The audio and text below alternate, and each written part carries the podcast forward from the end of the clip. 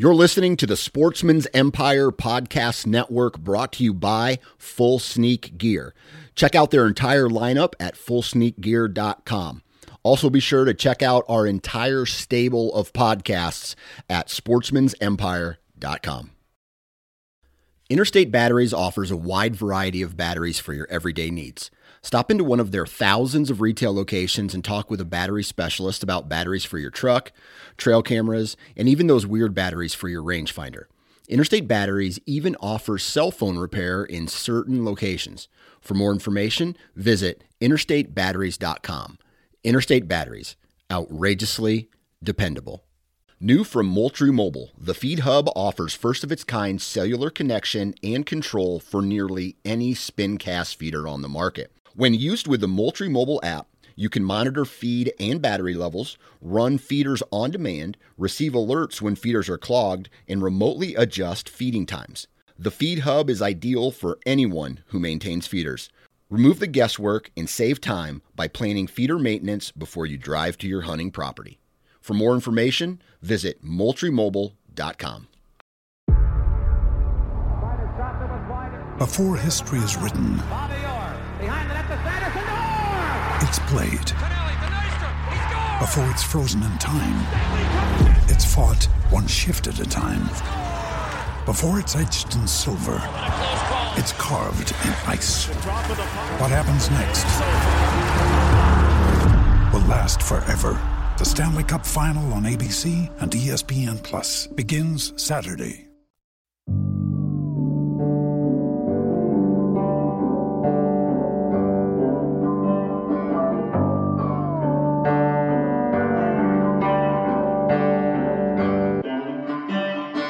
What is going on, everyone? Welcome back to another episode of the Wisconsin Sportsman Podcast brought to you by Tactacam. This is your home for all things outdoors in the Badger State, and I am your host, Josh Raley.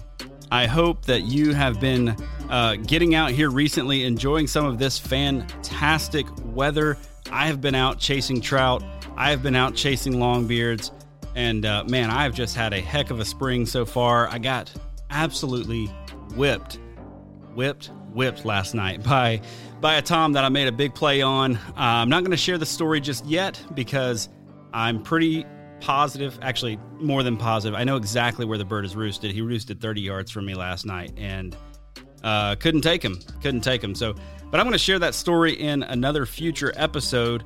Uh, for this week's show, I've got my buddy Pierce on again. As many of you know, if you've been listening and keeping up with us, um, we went out for the Driftless Triple Crown a couple of uh, days ago here, and our plan was we were going to get out on this uh, piece of private that he's got permission on. It's a fantastic, fantastic hunting property. We talk a bit about it in the in the episode, and um, our plan was to kind of get out, look for morels, hopefully find morels while we're turkey hunting. Uh, you know, kill some turkeys and catch some trout in the afternoon. And the day ended up being a slog, man. We put the miles on. We worked super, super hard to get a bird. Uh, spoiler alert, we did not get a bird. We got on a couple birds. Uh, we did not find any morels, didn't even see a hint of a morel. Uh, we caught a ton of fish in the amount of time that we had to fish. Um, we were, I mean, we were just on them. So, uh, had a fantastic, fantastic day though. Great time in the woods with Pierce. Um, just one of those guys, man. You know, you get out there and you just you just work it just works together. You know you don't have to like force it. You don't have to work too hard as far as you know fighting or arguing or going back and forth as to what we should do what we shouldn't do how we should move where we should move how we should call when we should call. Uh, just seamless. So i had a wonderful time with him. If uh, you are interested in picking up trout fishing or if you're a trout fisherman already and you want to get better at uh, fly casting or reading water or whatever it is i highly highly highly recommend you reach out to pierce. Good chance fly fishing um, he, just a great dude, great guide. I am a, a novice trout fisherman, I would call myself. And, you know, I've done it a handful of times. I do it a couple of times a year. I try to go, you know, four, five, six times a year. And um, not great by any means. It's limited to a spring, early summer activity for me. I just don't enjoy it that much. Uh, later on in the summer, and then in the fall, you know, I'm always busy deer hunting. In the winter, I try to bank all that time with my kids and with my family. So not doing a ton of it then, so it's great to have an experienced guy right there alongside you. Pierce knows the water, Pierce knows the fish, Pierce knows the areas and the access points. And um, yeah, he just did a great job.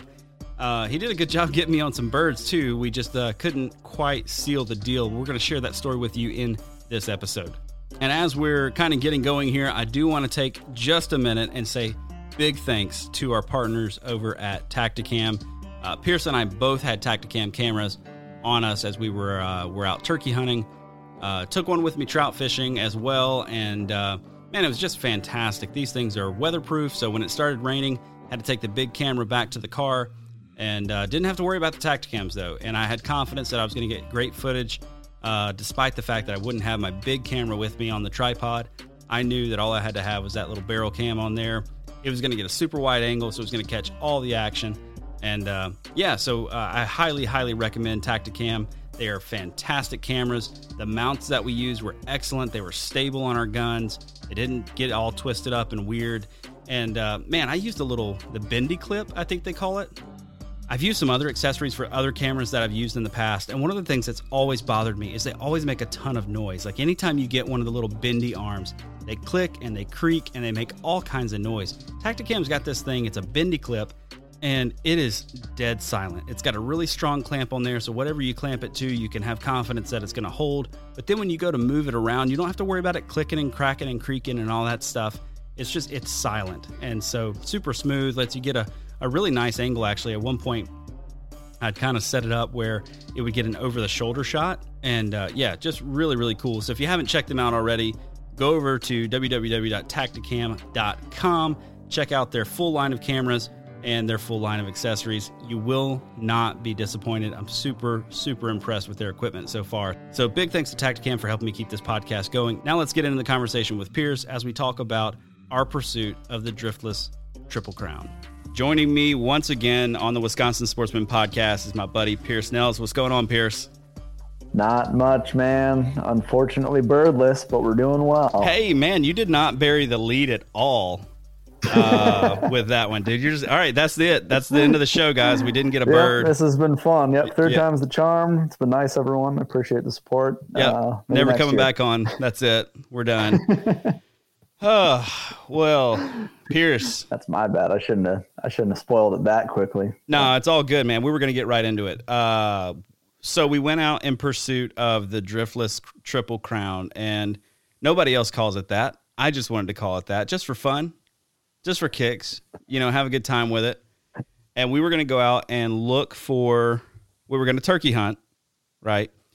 Look for mm-hmm. morels and catch some trout. And it was going to be like the best day of springtime driftless action that we could ever imagine Absolutely. and we did not kill a turkey.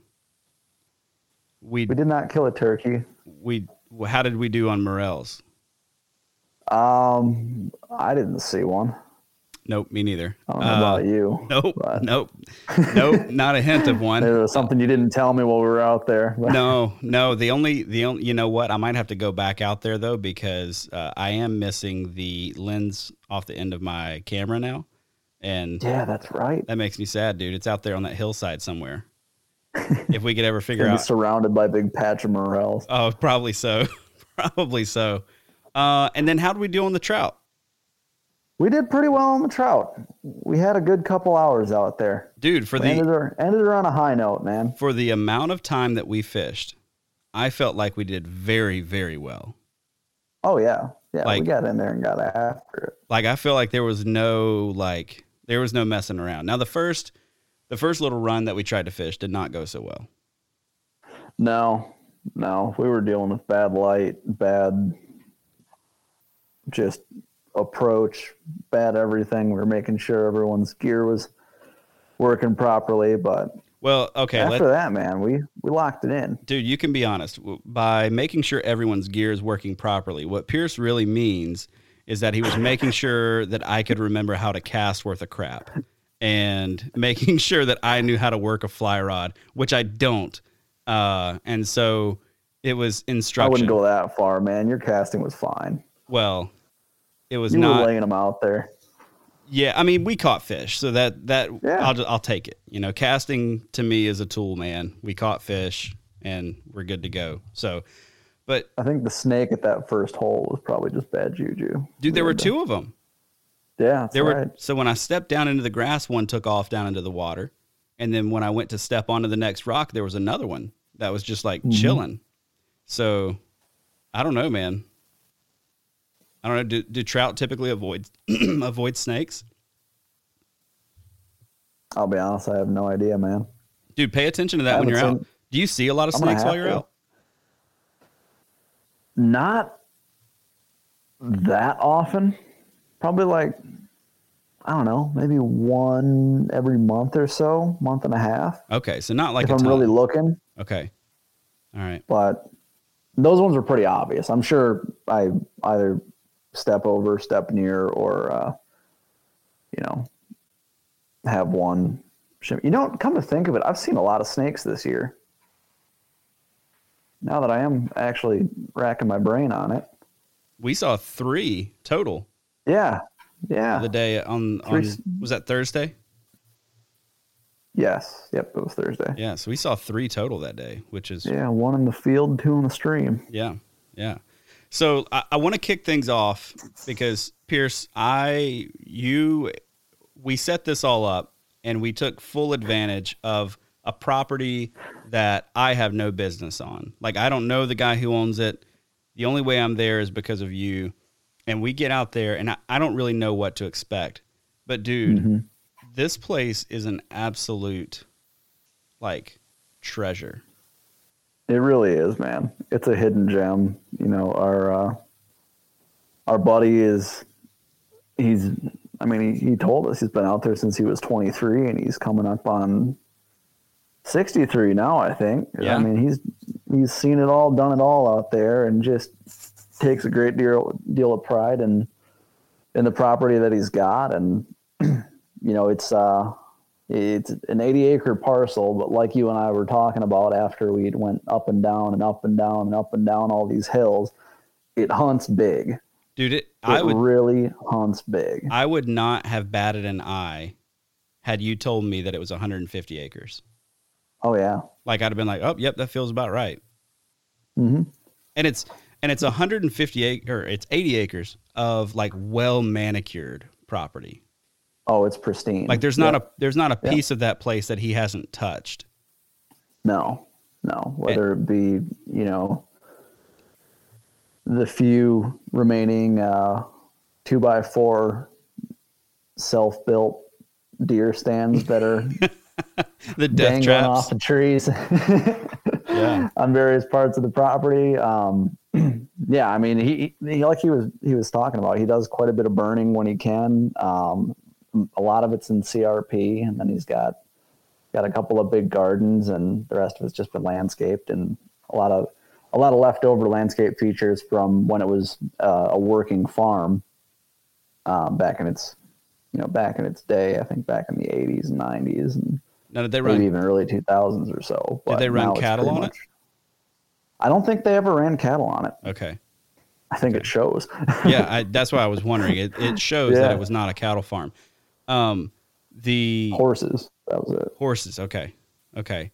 The I, I was most impressed and surprised by that first area where we set up, where it was Mm-hmm. literally like native oak savanna on this hillside. It oh was yeah, just these man. big The whole west side of that property is Oak savanna. It was like- is gorgeous. or I think those were bur oaks. Yeah, he's got a handful of different ones. It was, I think it was Bur Oaks where we set up originally, and then off of that point they were uh, White Oaks, if I remember right. Yeah, and I mean just perfect. Yeah, Absolutely Oh perfect turkey habitat uh, all around. Lots of small openings and clearings, and then patches of thick woods, and you know some denser understory, and then another Mm-hmm. little opening, and it was just, it was fantastic. So for those who are listening, lay out the property for us. It's not a square. It's not a square. It's kind of a. It's kind of like a C shape almost. Yeah. Um, it doesn't feel like it when you're on it, but it's got one one bit to the north that kind of juts up and over uh, to the east, and then it comes down in a real straight. Um, uh, how wide would you say that is? Probably. I mean, I don't know, wide enough. I could map it, but yeah, wide enough. I mean, wide enough to feel like 150 acres. Yeah, yeah. Um, but then it comes down straight uh, in between two two ag fields on either side. The entire property is surrounded by ag. Um, which makes it and then- sweet. I mean, that's, that? That's a, that's and that makes it sweet in itself. Like, that it does. and he's got tons of cover, like with all Mhm. the little dips and ravines and ditches and the way he's Yeah. managed it. He's just got a ton of cover and surrounded by ag. Like he lives in a deer bedding area. Yep. Yep. Exactly.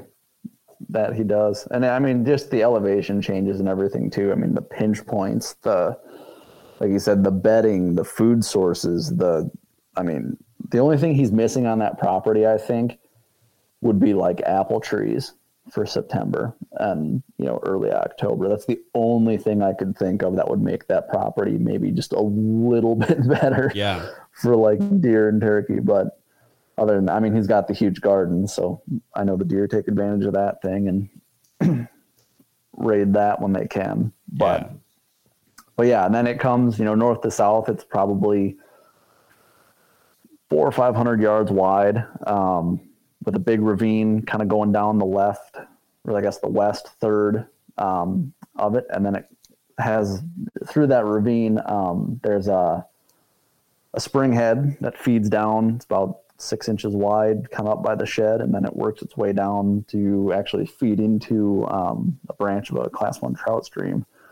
And then he owns the whole bottom of that all the way out to the road, uh, with the exception of a little bit that kind of juts in where his neighbors own property. But then it goes all the way down through the highway, and it's kind of just meadows and CRP down the bottom. And yeah, it's just, I mean, it is gorgeous, man. Flats up on top. It's got that little ditch. It's got some pines on the, I guess, the southeast corner, peppered with golf balls as well. But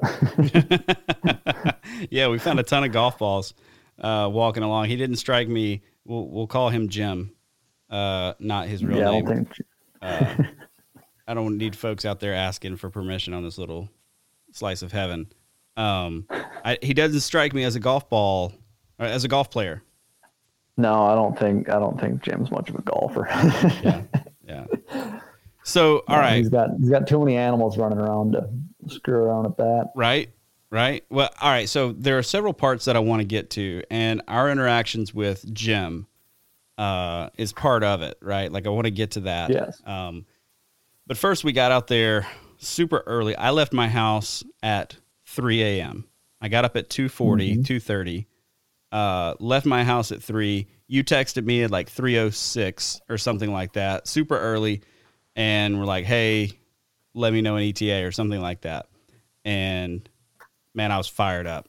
I mean, I'm jacked up. So, Oh, uh, barreling your way, and the, the day gets off to a really great start. I spill my coffee literally down into this phone charger thing that I have in my car. It's like a it's like a multi-port, but you can actually plug actual like wall outlet or plug wall plugs into it rather than sticking things into your cigarette lighter.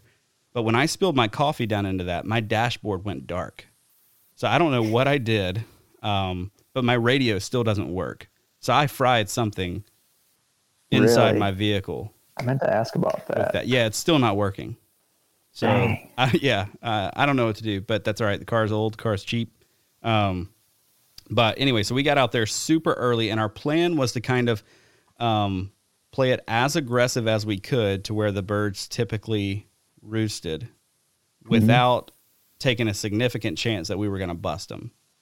Right. Is that right? And you had tried to roost them the night before, and you heard Nothing. nothing. Nothing. I heard I heard birds off the property over the ridge to the west, um, but nothing nothing on the property like what we normally hear. Yeah. Um, and I got out there at like eight twenty, so I was a little bit a little bit late because I'd coming in from another hunt um, earlier that evening, and then I was going to shoot over to Jim's property and see if I could roost some for us. But man, they were just tight lipped. Yeah. Super quiet. I So heard wings, but no, no goblin, no, uh, no hens yeah. yelping or anything like that. So we got there, we crossed this valley in the pitch black dark, had a little bit of moon, uh, and a lot of fog, like dense, dense fog to walk through. Like the air was just wet. At one Yeah. point, like my friction calls would not function, and they hadn't gotten Not even close. they hadn't no, they hadn't even gotten wet from anything. Like they hadn't got water on them. The air was just so moist and damp that I just couldn't get hardly yeah, any like he sound. took it out. out and like didn't even fuss with it outside of you know scra- scuffing it up a little bit. But I mean, it, it hadn't been out of your pocket for more than five ten seconds by the time you went to touch the your striker to it and just got nothing. Yeah, and dude, that It striker, was super super wet. yeah, that striker felt like a plump sausage. Like you could, you know how you can feel like wet wood that's just full of water. That's how it Yeah. felt. It, it literally felt like it was full of water. So uh, we cut through this valley though in the pitch black dark, lots of fog for cover. We got in there kind of quiet. I don't think we made a ton Mm-hmm. Of noise getting in there. No, and um, the grass got winded by a doe that would not leave us several times. Yeah, would not leave. She kept coming back. Some you said you she probably has a fawn over there. Yeah, Probably had a fawn Yeah. over there because I mean she just kept Mhm. coming back and she'd blow again and then she'd come back and she'd blow and run off again. And uh, you know, eventually it's just like, dude, if you don't like us, just leave. like if you don't want to be around, that's okay. Just go somewhere else. Take your phone with you. But so we get set up, we put the decoys out, and we ran into a little snafu with the decoys once we sat down. Just a little. We we couldn't see them Yeah. at all. Grass was a little high. It was was a little bit of a knoll that was just kind of in between us. We were we set them up downhill from us, anyways, um, hoping that we'd be able to maybe see if well, one that they'd be open um, to be seen by by toms if they were roosted within hundred yards of us on the same side of this ravine that we were on, which is where or they should have been. some- yeah, right, yep, like they should have they'd been within year. 100 yards of us of our first setup. So they should have been able Mm-hmm. to look down, hopefully see the decoys and feel really confident. Right. Right. So we, we we went in feeling confident. We set up and we were like, well, crap, man. Like we can't can't even see the head of the decoy over there. So I don't really I know I think where you know where they're at. And if there's a bird, like, you know, I guess we'll either have to sit up or hopefully he comes down, you know, and we can get him on his way to the to the spread. But uh no, I mean I already spoiled it, or uh, already spoiled it. You know that didn't happen. yeah, but I mean, so we did hear some gobbles. I mean, we we got set up. Yep, We did some calling. We had, I mean, we had a fair number of birds around us that we could hear that were off the property. Um, oh yeah, I, Yeah. I had pretty good reason to think like they should move through there, even if they're not roosted Mm-hmm. on the property. I mean, we're literally in the middle of several birds that are gobbling. Um, right. we ended up hearing that first hen, and I heard some wings as she came down. We heard her. Did we hear her cluck a little bit? A little bit, yeah. Little- She kind of we, we sort of went back and forth with her just a smidge Yeah, that's Um, right. right at the start, but never got eyes on her. Never really figured out where she went. yeah, Um, she just disappeared. Yeah. So we were hoping that maybe there was another, either a Jake or a Tom with her, because there had been, again, on that side, there had been every single morning uh, that I'd been out there, you know, previously this spring. Um, the other spot that we had sort of debated whether or not we should get aggressive and set up on on this side of the ravine that we ended up setting up on and getting in close to them, or we could play it safe and go set up on this point um, that was across the ravine. There ended up being a Tom on that point um, that we we maybe maybe would have had a crack at, but he flew down, he gobbled a few times, and then uh, we got some responses out of him after that hen disappeared, and then you know we shut up for quite a while. It's probably what twenty five minutes, half hour. Yeah, probably. we um, sat there for for for a good amount of time. I didn't feel like we Oh, rushed long, it at yeah. all. No, no. And then uh, finally, we were like, all right, let's let's check them. We'll see what's going on. Um, and uh, yelped at him a couple times, and he was right across the valley from us. Like one loud, crisp, close, fired up gobble. and we were jacked up. We were like, we're going to see him come down that opposite side. He's going to work his way through the fog and he's just going to emerge and like come up the hill right into our spread and all that. Oh, yeah. Pop him in the face. That was the, only bit that we heard of him. We Dude. didn't get anything more from him. I was already planning the footage in my mind.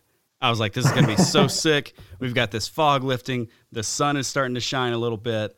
Like he's going to come straight down that hill. We're going to see him. He's not going to have a clue because we're going to be so well hidden from his perspective. Mhm. And dude, he just kept on keeping on. Like, did we hear Yep. him again? No, no, we got that one gobble out of him. He said, he he sounded like he was almost right next to our cars where we parked. Yeah.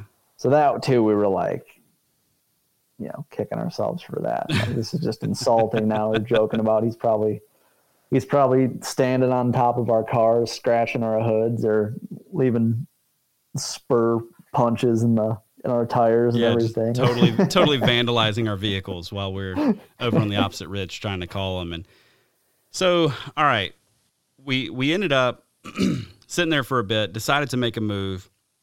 We heard some birds behind us in an ag field. Uh, how far Mm-hmm. out do you think those birds were?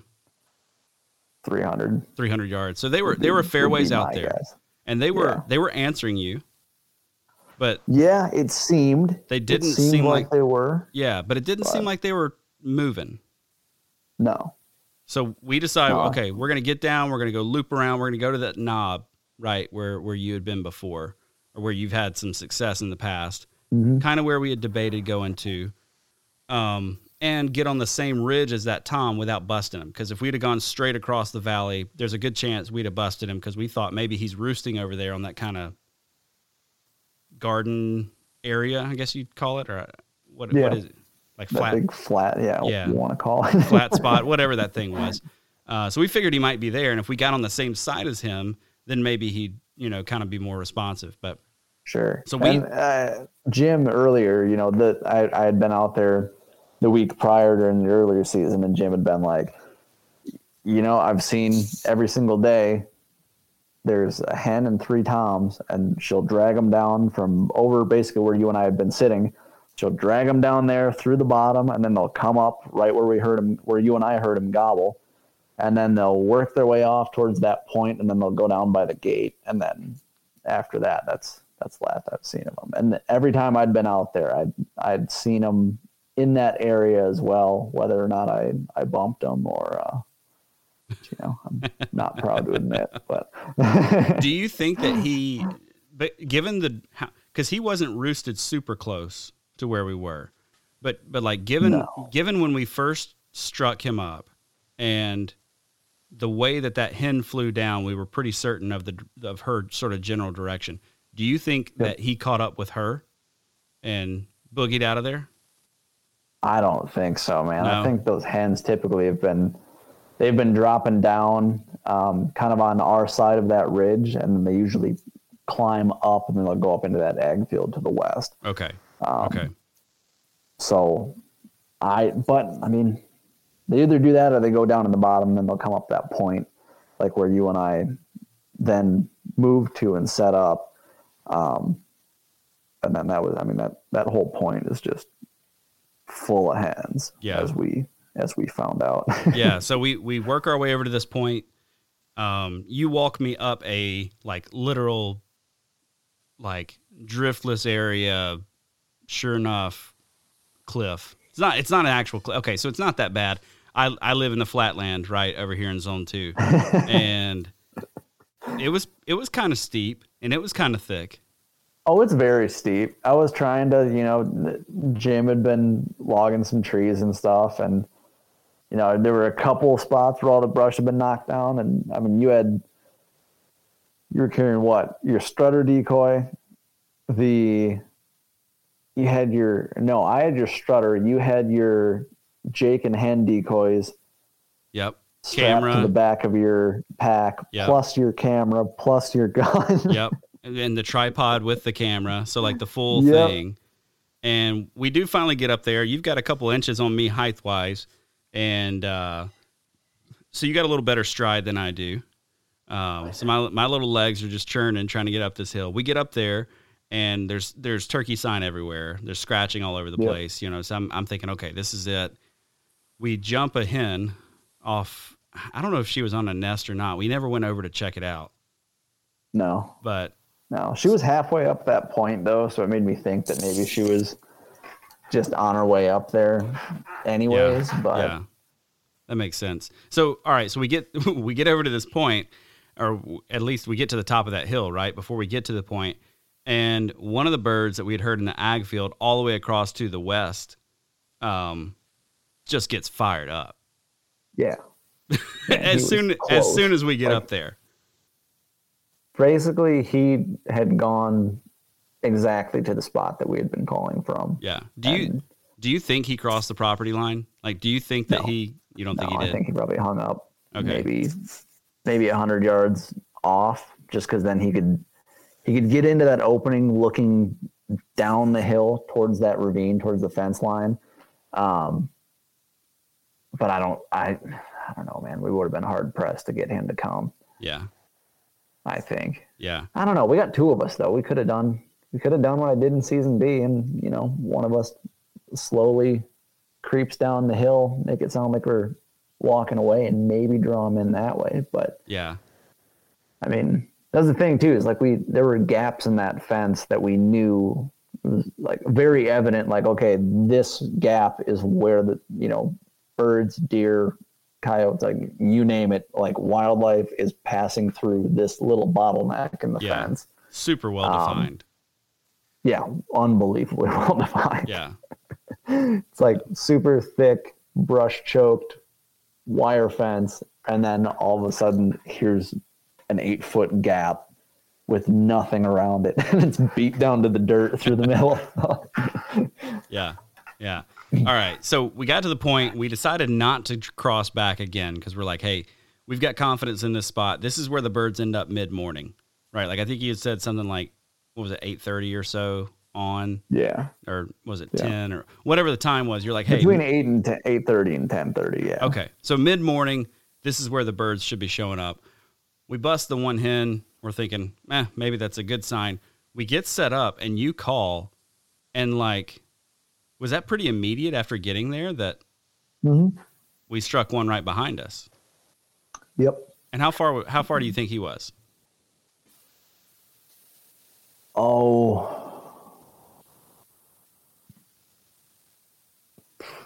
I mean, probably 60. He Yeah. was down to my right. Yeah, he was heard him. close. He was real close. He was halfway down that down that south face of the of the point from us. And he kind of surprised the heck out of both of us. Like he didn't gobble, but he gave a couple of real sharp, you know, loud, just kind of like locating clucks. Like he didn't see anything or anything like that, but he was right down kind of in this little low spot of the of the face and sounded close. Yeah. Sounded real close. Sounded really, really close, and then he just went silent, like no clue what Yep. happened to him. Uh, Dead silent. But and we sat there for a good while and Mm-hmm. again nothing. Did a little bit of calling.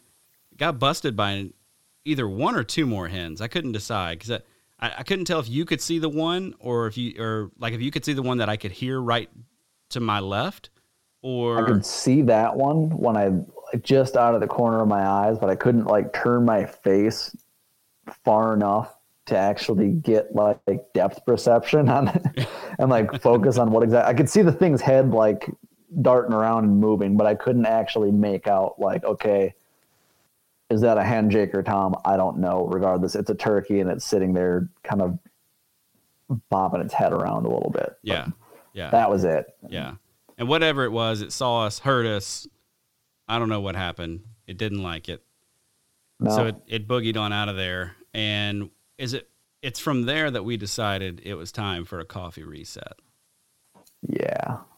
We needed Yeah, We we, needed a had to we had to change the tide. Yeah, yeah. So we went back to the car, and dude, when we get back, there's Jim Yep. waiting, not Splitting waiting for wood, us, man. splitting wood. Right? He's he's working hard. We're trying to figure out all morning what in the world is that noise going on over there. Like, is that his tractor? If that's his tractor, Jim may need a new tractor because uh, it's loud, like mega loud. Um, yep. But we get there and he's and he's splitting wood and he stops to talk to us. And I mean, you told me already, like he's a salt of the earth kind of guy. But yeah. dude, what an amazing hour and a half plus conversation. Oh yeah, we man. had with Jim. I mean, and and we should we should just clarify here the spot that we were parked. We could see essentially down the entire ravine. So had had a tom fired off somewhere on the property, we would have known about it. and We could have sprung into action. It oh, wasn't yeah. like we were just just calling it quits. That wasn't it at all. No, we, we were, were kind of letting the property rest a bit because we'd covered.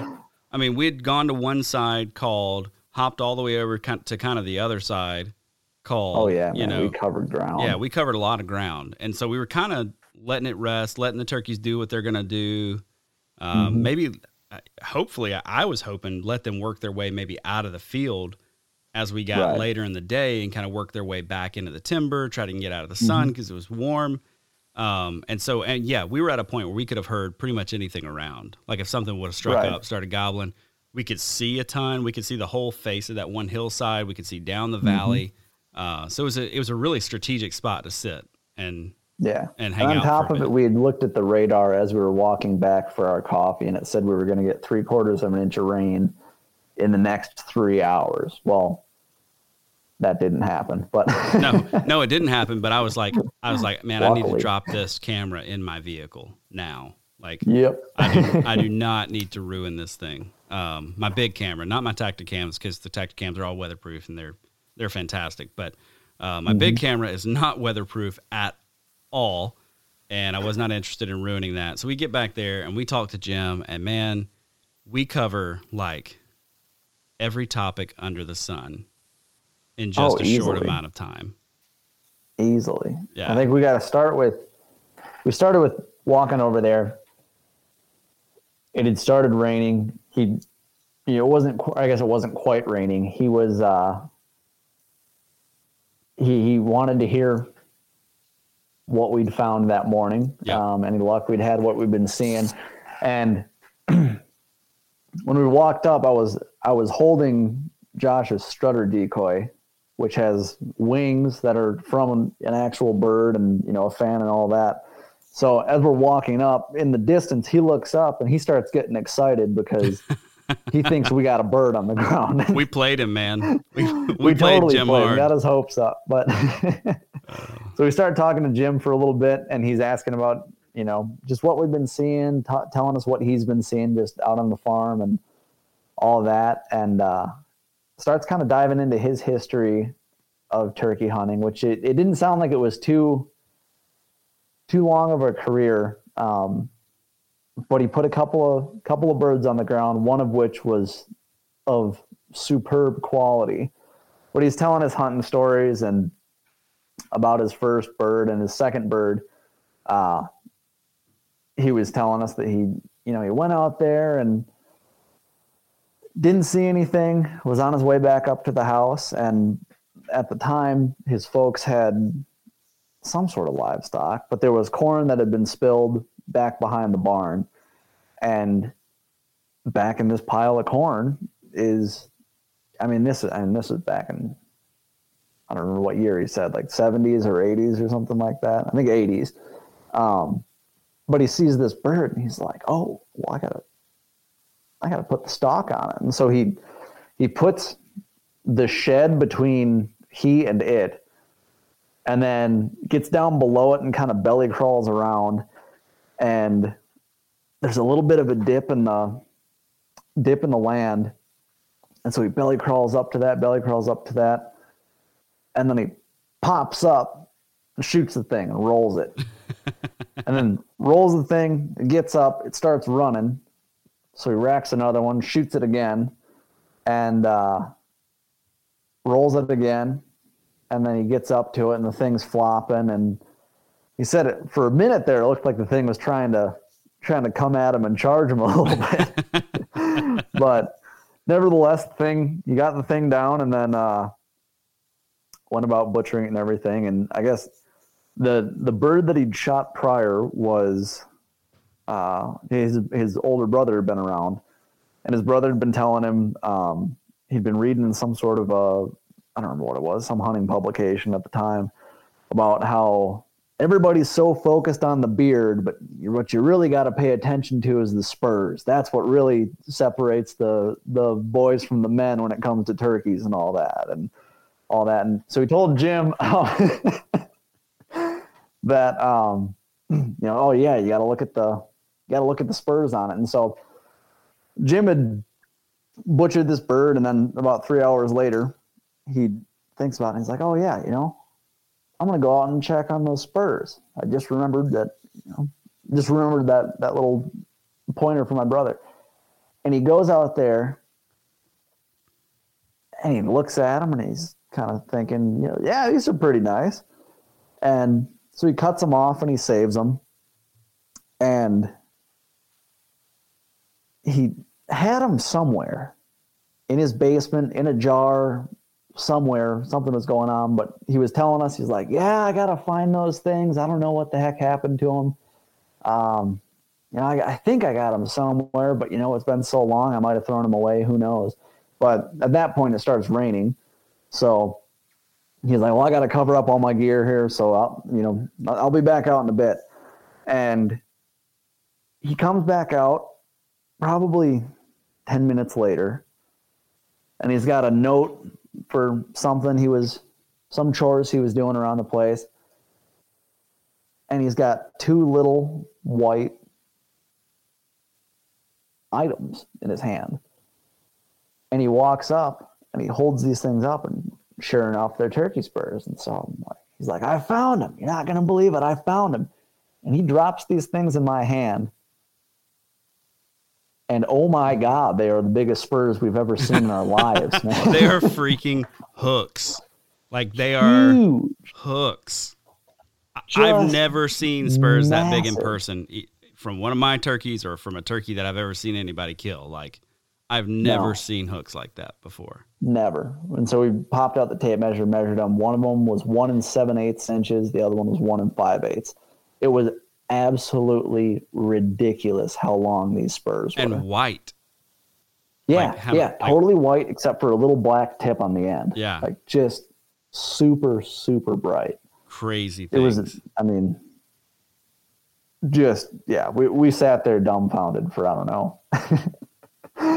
I don't know, however long it took Jim to do his chores and come yeah. back and then start talking deer hunting with us. And then yeah. once he started, once that started, then it went down a whole nother rabbit hole. Of, oh, yeah. Uh, yeah. Dude, I, am going to come back to those Spurs, though, real quick before we move on yeah, from the Spurs because he was just like, these are pretty good, huh? yeah, he only killed two birds in his life, so he's like, "Yeah, yeah, these are he's got to be all right. Sure. Yeah. These are pretty good Spurs, right? And we're just like jaw oh on the oh ground. Just like, Jim, do you do you realize what you've done? This is a giant. I mean, I'll, yeah. Yeah, man. I, I, I had a bird last year that I think I was I was like seven eighths inches. I was almost at an inch, and it had a nice little curve and a point on it. And I was like, "That's a freaking hook, man!" but these things I mean, they've put everything I've ever seen to shame. Yeah, it's they were incredible. It is absolutely incredible. I mean, it was like you and I had been talking about um, earlier that day. And we were talking about deer and how you, you know, a lot of guys think that they've seen a 160 inch deer yep. until you've really seen a 160 inch deer and put your hands on it and actually, you know, gotten to experience. It was the same exact principle with these hooks. Like we were talking about, it's like you hear someone. I mean, I, I, I personally haven't heard folks talk too much about two inch spurs, but like, you know, you hear some claims about, you know, yeah, this bird had two inch hooks on it, and like, after seeing these things, I would be hard pressed to believe that. oh yeah, dude, show me a two inch hook. And and I'll say too, like I, I I do legitimately see on social media, that kind of stuff, folks killing birds in the South with mm-hmm. big, mm-hmm. big hooks on them. Like, Yeah. One and seven eighths, two inch, you know, pushing two inch kind of spurs. Um, but they're Sure. smaller birds and all that kind of thing. The birds that I've what do you seen, think has to do with that? I have no idea. Do you think I- it's terrain? I I don't think know. it's being down in those maybe.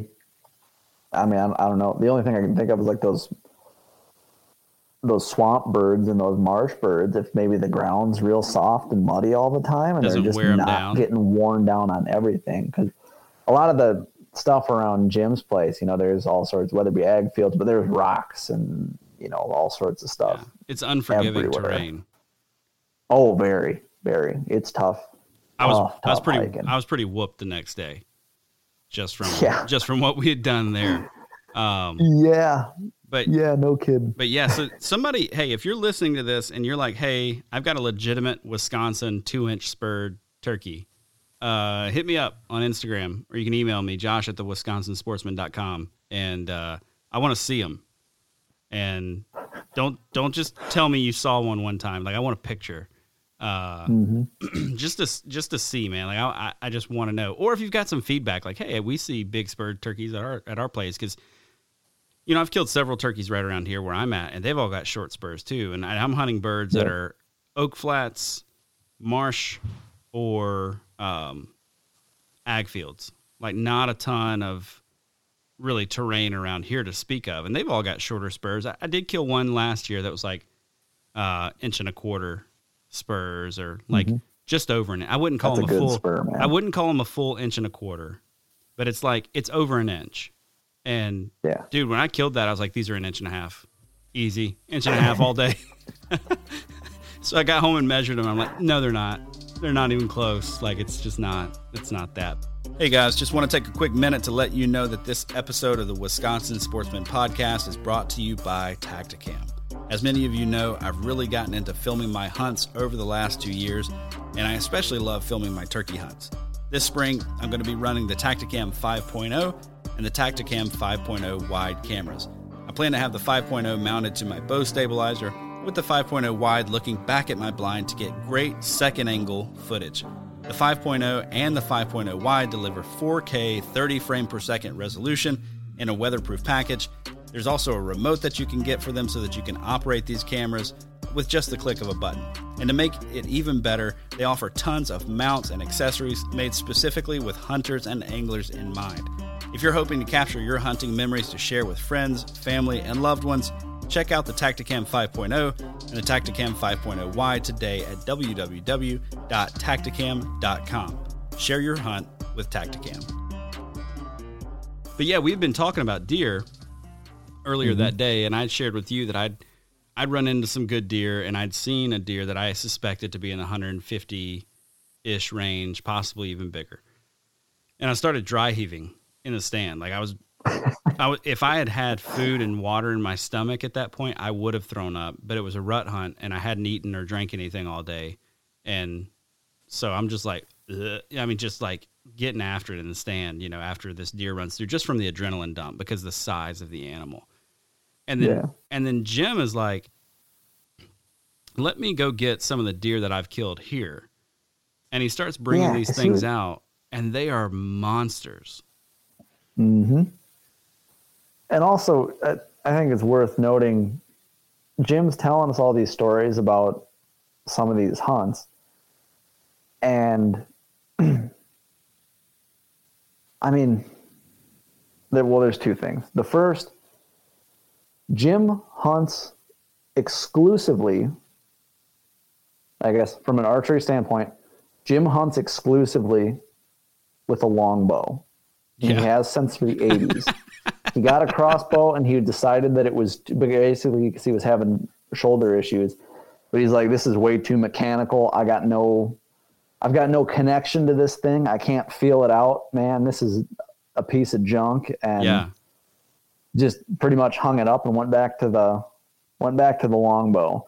Um, And he's like, it's a he, part he's been of hunting me. longbow since the 80s. Yeah. He's like, I've been And hunting so long, and it's Sorry. it's part of me. Yeah, Like that's yep, the part that, got that's me. Exactly like, what he said. He's like, it's just like a part of me, and I just know I don't have to mess with sights or anything like that. It's just part of me, and it's like, dude, you are incredible. And then, it, uh, so before we get into the size of the deer, he was just like, "Oh yeah, you just wait for him to get closer." And then he's, you know, the longest longest shot I've ever killed a deer on with a longbow was forty seven yards. Like, dude, dude, what? Just casually. He has no idea. Like, he is he is just one of those guys that, like, with the spurs and with the deer and with his longbow and what he's done, he has no idea, like, how crazy this stuff is. He has no Dude, idea that those are. arrows too. Did you catch that? Yeah, Wooden arrows. yeah, and he's just that's the thing man is he's just so he's such a modest and humble and just Yeah. like like doesn't doesn't have a single shoulder mount in his possession. He just likes the skulls. And he's he is total old school wisconsin deer hunter. Yeah, and i mean just epitomizes it. He, Yeah.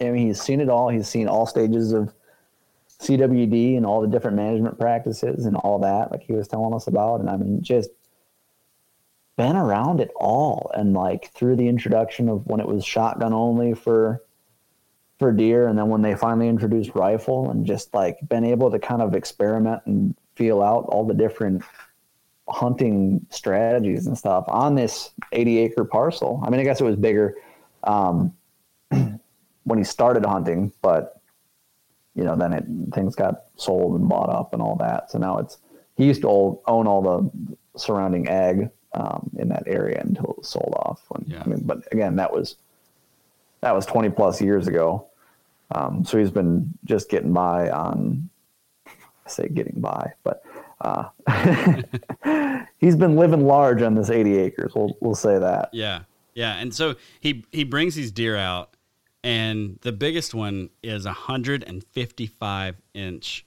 nine point, yep just a hammer of a deer. heavy Heavy, heavy antlers, man not a lot of spread.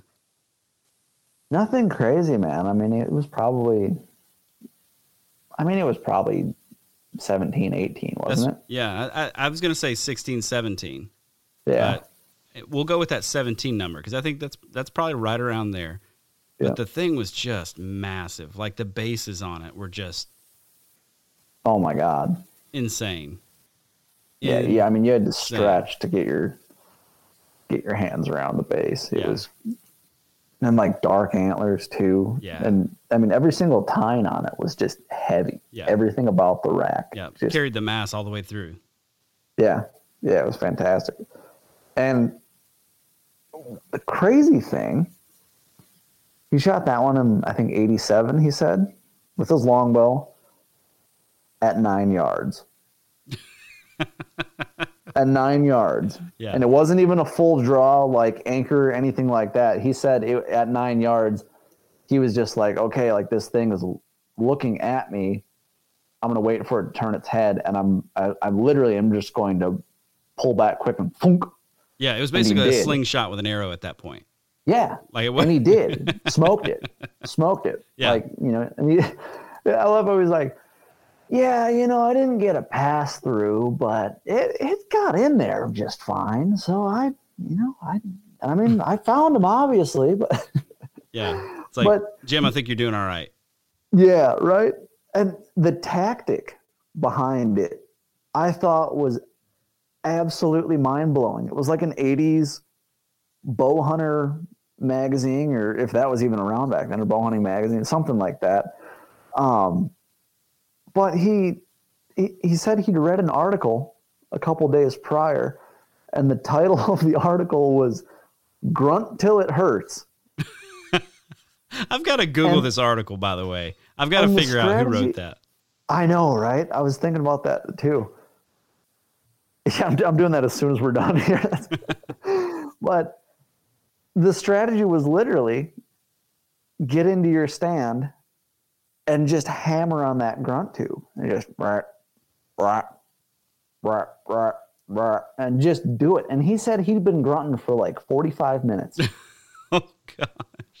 at least 45 minutes. He's like, my Uh. lips were numb, man. I couldn't do, I couldn't do anything. But lo and behold, here this thing is charging in, finally looking for this, you know, where he's at.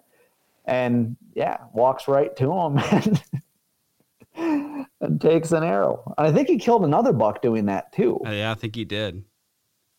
I he just, did. I mean, that's not the. uh It's just funny because it, it, you know, I feel like I heard several podcasts and read a couple articles about calling and rattling and what's your sequence like and all that this Yeah. year, Yeah. this past fall and everything's like, yeah, I'll usually, I'll rattle after ten or fifteen, and then I'll grunt every twenty, and then you know, I'll alternate grunts and rattle. It's just like, you know, trying to figure out the science behind it. And Yeah. Larry's strategy is just like, I'm going to piss him off or at least grunt until something hears me and hope that something comes in.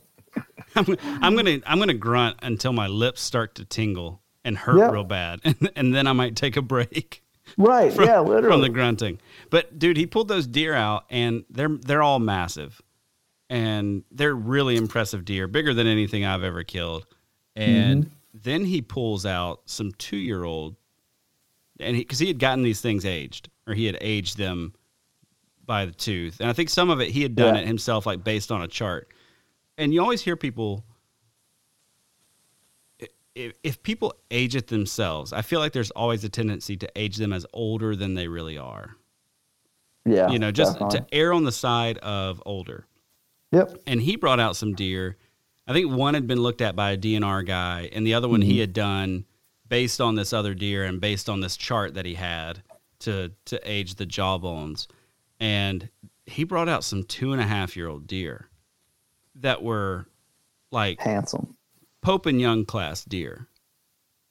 I Yeah, mean, man. just beautiful, and and themselves heavy. Like, dude, I'm not gonna lie to you. If I shot one of those deer, I'm I am I am shoulder mounting that thing all Yeah. day long, Oh, yeah. all day long.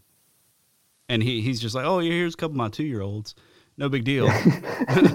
no big deal. So casual. Yeah, And the stories that he's had, like every single buck has a story yeah, with him too. Yep. You know, I mean, he he remembers everyone like it was yesterday. It was Yeah. the coolest conversation ever. But yeah, was. I mean, those two year olds were really the only thing they lacked was mass. yeah, That yeah, yeah. Exactly. A little bit skinny. a little That bit skinny compared to the compared to the other ones that were all three year olds. He said he'd never killed a four year old on the property, but that Yeah, allegedly. But then I'm kind of like, are Yeah. you sure? yeah, it's like mm, Larry, these are real big deer, and if he was a 155 inch three year old, like that, that's a lot of a lot of antler, a lot of antler. Yeah. I, I'm not saying it doesn't Yeah. happen at three. I'm just saying it's a lot of antler, right? All the while, Jim's clarifying.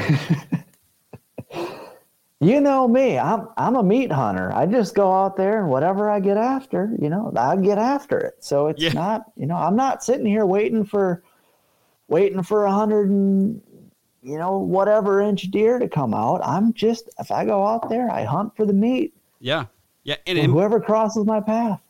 yeah, in between these stories of these giant bucks that he's killed, he's like, "Oh yeah, shoot a doe fawn, whatever." you know, it's, so you just got this picture of his hunting career. It's just like, yeah, I'll go out shoot a doe fawn. Next time I go out, shoot a 155 inch deer. Might go out again, Yeah. shoot another doe fawn. You know, just Yeah. whatever, whatever. I like to eat he them. eats, yeah. he's like, yeah, I, eat, you know, raised my kids on it, raised, you know, you know, fed my family on it for I don't know how long. I still probably go through three or four deer a year, you know, just Yeah, just doing that. Like it was just the the wildest hunting career you ever heard. yeah. I wish I had been able to just strap like a headset on him and, and press record. I know, right? and just air all of that again because man, it was a, it was a fantastic conversation. But so eventually, he had to get back to work. We had to get back to hunting, and Yeah. we work our way around to a side of the property that we hadn't covered yet. And we get over there, and sure enough, we strike a bird on the complete opposite side of the property, essentially. Yep. Like Yep. if it's a C, we're at one tip of the C, and he's at the other tip of the C exactly. and we've got to make our big loop all the way around. And he didn't sound like he was getting mm-hmm. any closer. We'd called to him a couple times. We had a we had a nice responded. setup. He responded, but dude, yeah, that setup was sweet, man. if he could have if we could have got him to come in over there, it was just picturesque. Had a barn in the background. You know, decoys out in some taller grass. We're set up underneath some pine trees with limbs hanging down over us. Would have just been totally hidden. It would have been incredible. Yeah, sun was at our back. Sun at our perfect, man. back. Yeah, it it could not have been better. And he would have come from our from our right, you know, and Yeah. come down that little, probably come down that little trail. And you're a lefty, so I mean, he'd have been like in your lap essentially as soon as he broke Yep. the broke the edge of the of the pines. It would just, it would have been fantastic. It would have been fantastic. But he didn't come over. We went after him, and did we strike him once we got up on top of the hill? Again, when we're going after him. We're going after him. Yes. I don't know. I think strike him is a that might be a loose term, Yeah. but he gobbled at He- something. Yeah. Um, Was it when yeah, you no, called? He did. he did once. He gave us one Okay. gobble, and that was Okay. it. 'Cause Like I- a little I- courtesy gobble. Yep. May have yep. been just a shot gobble. I mean, because they weren't. eh, See, that was the thing too. Like nothing was gobbling at crows. Nothing No, was gobbling no, man, at they were quiet. anything. Nothing They was gobbling at geese when they would fly over. Like just a really quiet day. So we work our way down all the way into this bottom, uh, kind of heading down the hill and get to a spot. It's not a great setup, but it was as good as we were going to get to work with down there because it gets thick really fast, right? Mm-hmm. Yeah. And we get set up. Poor Pierce is in like the blazing sun, and I had no idea because we had a little bit of cloud cover. And then the cloud cover slipped back, and dude, I can tell the sun is like beaming on you. And I think you were like getting like sweaty forehead thing going on. I'm like, dude, he's cooking over there. like he's got a. Were you? I mean, were you just dying in the sun over there? I wasn't dying, but I was like, if a bird walks in here, I don't think my chances are too good at getting a crack at anything Yeah, here. yeah. It was a I tough feel spot. like I'm in the spotlight right now, and on top of it, yeah, I was definitely starting to get a little forehead sweat. I had my face mask up like to my eyes pretty much, so I'm just getting that hot breath, air trapped beneath the Oh, bill of my cap and in my face. It's just humid Oh, as all heck, but yeah. Yeah. So, and at that point, we'd been out there for almost 12 hours. We had been out there for 12 hours. yeah. It was 4 p.m. Yeah. We got there at 4 and we're like looking at each other and we were just kind of like, you know what? I don't think it's going to happen. no, no. It it was time to either go find another property Mm-hmm. and pick a piece of public, or drive around, look at ag fields, and go ask permission from a farmer, or go get in a trout stream. Yeah. And we decided a trout stream sounded real good, hmm and we were at least going to get one of the three things we were after. Exactly. So Exactly. we get back to the car. We talk to Jim for a little bit, have another fantastic conversation with him. I'm just trying to catch my bearings because like we get back, dude, and I'm like, I am winded from all the walking. You know, at that point, uh, I had thankfully left a lot of the gear at, back at the at the car, but I realized, Yeah, man, that would have been tough lugging around the tripod and Oh. everything all day. it was getting man. hot in the afternoon too. It got up to like 80. It was, ooh. it was way too much, way way too much. And so we get back, uh, talk with Jim for just a minute, hop in the car, uh, and we're heading to a spot further west. Yep. Can I, can I say that without? Yeah. I don't want to Yeah, mess totally, anything up. Totally. Uh, so we're gonna go try to catch some trout, and we're going back and forth. I was hoping we could catch some brookies, but it was like at this point we had had such a day. Uh, it, it had been just one of those days. So I was like, you were like, where do you want to go? And I'm like, I just need to catch fish. Like I don't, I don't care what it is. If I- if I catch a brookie, great. But I don't want to go try to catch a brookie and not really catch much else. You know what I mean? Like Right. so we went to the first stream, and I didn't really think about it until I was on the drive home. It was Thursday evening at what time of day was that? I mean, By that point, it was 5:30. Everybody had just gotten off of work. yep, everybody was off It was the one nice day of the week. Everyone, we got to the first bridge and there were what, four cars there? Three- Three, or four cars there. Yep. And we can just look up and down the bridge and, you know, or up and down the stream and just see hats and rods flying back and forth and all that. So we're like, well, this spot wasn't that good anyways. Yeah. We'll go somewhere else. Dude, it was hilarious. We pull over, we get up to the top of this hill, and you're like, dude, everybody and their mother is here. And we and we look, and there's an old lady sitting in the back of one of the cars. like yeah, you're like, yeah, there's literally someone's mom there. That's wild. somebody's like 70 year old mother is sitting in the back seat of that car waiting for whoever it is that brought her out there to come back. Just yeah. like just chilling in the back of this car. So we loop it around though. We go to another stream. Had you ever you'd never fished this stream, right? I never fished it. It was it was over in that vicinity and it was uh I mean it fed into that creek. Um where the two of them met at some point or another. But yeah, I'd never fished the stretch that we ended up going to. Um, I'd seen folks fish it before. I was like, I, I guess I'd fished a lower section of it, but I hadn't fished where you and I hopped in. So yeah, so we get back in there, and there's some there's some interesting features in this creek.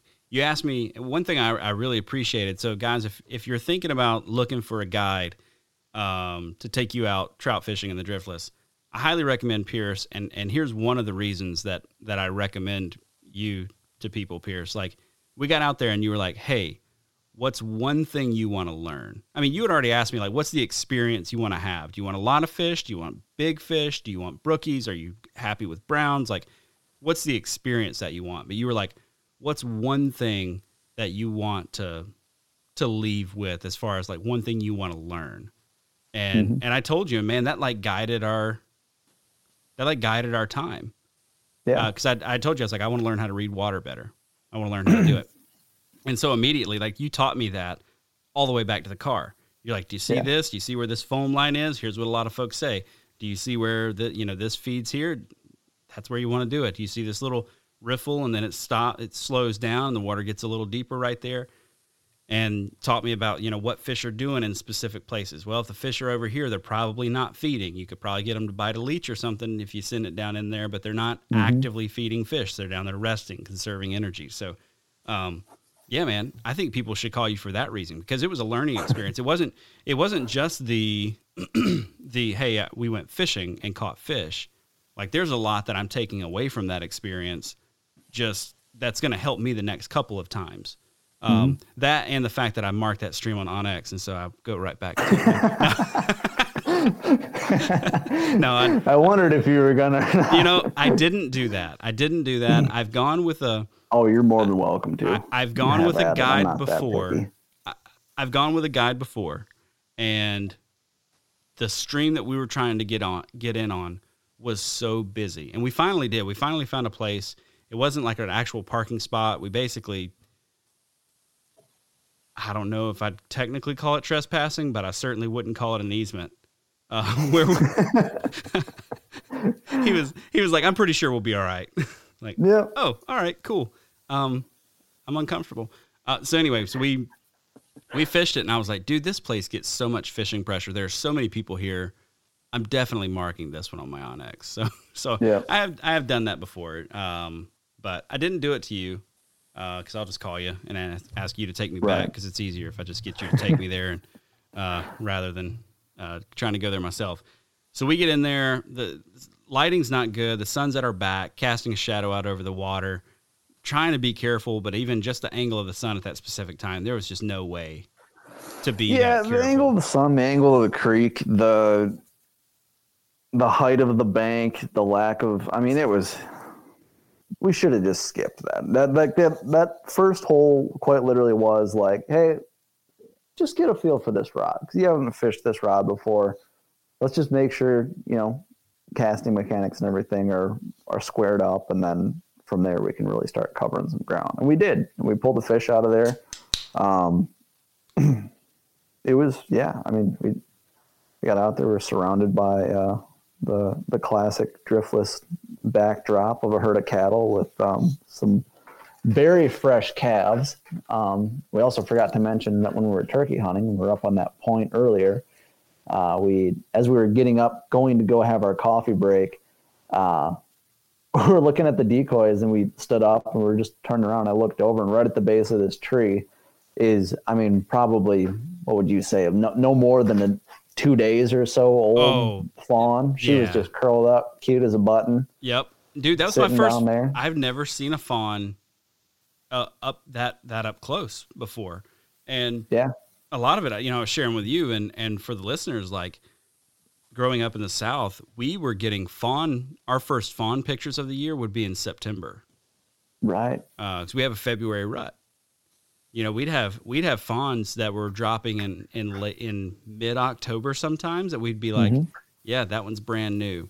So we're talking a March. We're talking a March gestation Yeah. or a March conception, and uh, yeah, man, it was just it was it was wild getting that close to one. Not to mention this, this fawn was about the size of some of the does down- in deep South Alabama. Yeah, man. You were telling me about big. just the size of the deer Oh, and everything there's- where we were where we were out hunting and then again in the car and everything. And I just can't believe I, I just didn't know, honestly. Like I'd heard about Coues deer and stuff like that down in uh, down in the southwest and how they were smaller, but I didn't know that translated down to the you know, down south as well. I had no clue. Yeah, especially right along the Gulf Coast, like where I where I grew up hunting, right along that coast, man. It's all um, it's all like really sandy soil, really Sure. low quality habitat, um, and you know piney woods and thick Mhm. yaupon holly, which is like this little holly tree that doesn't have a, a ton of good stuff.